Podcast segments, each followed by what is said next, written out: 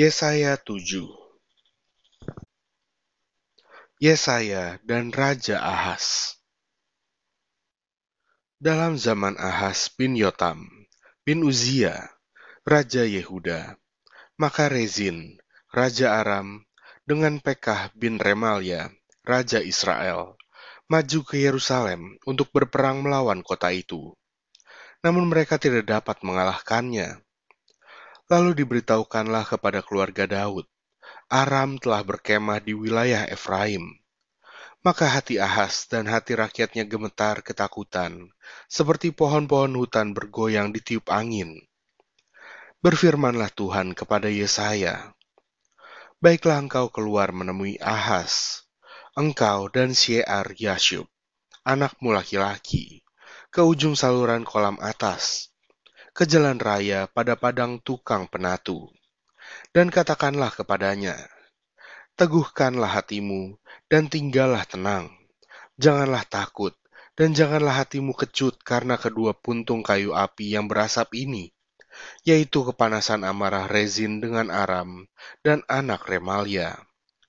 Oleh karena Aram dan Efraim dengan anak Remalia telah merancang yang jahat atasmu dengan berkata, Marilah kita maju menyerang Yehuda dan menakut-nakutinya serta merebutnya. Kemudian mengangkat anak Tabeel sebagai raja di tengah-tengahnya. Maka beginilah firman Tuhan Allah. Tidak akan sampai hal itu, dan tidak akan terjadi. Sebab Damsyik ialah ibu kota Aram, dan Rezin ialah kepala Damsyik. Dalam 65 tahun Efraim akan pecah, tidak menjadi bangsa lagi. Dan Samaria ialah ibu kota Efraim, dan anak Remalia ialah kepala Samaria. Jika kamu tidak percaya, sungguh kamu tidak teguh jaya. Pemberitaan mengenai Immanuel Tuhan melanjutkan firman-Nya kepada Ahas.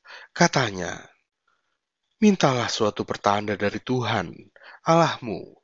Biarlah itu sesuatu dari dunia orang mati yang paling bawah, atau sesuatu dari tempat tertinggi yang di atas. Tetapi Ahas menjawab, Aku tidak mau meminta, aku tidak mau mencobai Tuhan.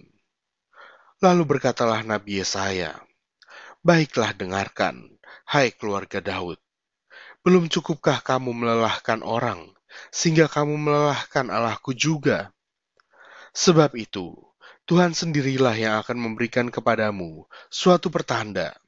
Sesungguhnya, seorang perempuan muda mengandung dan akan melahirkan seorang anak laki-laki, dan ia akan menamakan dia Immanuel dan ia akan makan dadih dan madu, sampai ia tahu menolak yang jahat dan memilih yang baik.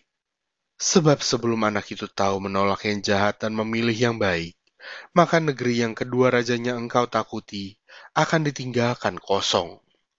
Tuhan akan mendatangkan atasmu dan atas rakyatmu dan atas kaum keluargamu hari-hari seperti yang belum pernah datang sejak Efraim menjauhkan diri dari Yehuda yakni Raja Asyur. Pada hari itu akan terjadi, Tuhan bersuit memanggil lalat yang ada di ujung anak-anak sungai Nil, dan memanggil lebah yang ada di tanah Asyur.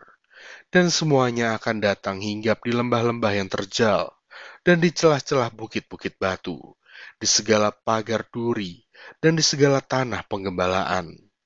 Pada hari itu, dengan pisau cukur yang dipinjam dari seberang sungai Efrat, yakni Raja Asyur. Tuhan akan mencukur kepala dan buhulu paha. Bahkan pisau itu akan melenyapkan janggut juga. Pada hari itu, setiap orang akan memiara seekor lembu betina yang muda dan dua ekor domba. Dan karena banyaknya susu yang dihasilkan, mereka akan makan dadi. Sungguh, dadi dan madu akan dimakan oleh setiap orang yang masih tinggal di dalam negeri. Pada hari itu, setiap tempat di mana biasanya tumbuh seribu pohon anggur dan yang berharga seribu shikal perak akan menjadi tempat putri malu dan rumput. Orang pergi ke sana terpaksa membawa anak-anak panah dan busur, sebab putri malu dan rumput belaka seluruh negeri itu. Dan engkau tidak berani pergi ke segala lereng gunung yang biasanya dicangkul, karena takut akan putri malu dan rumput Di situ hanya lembu dan domba akan berkeliaran.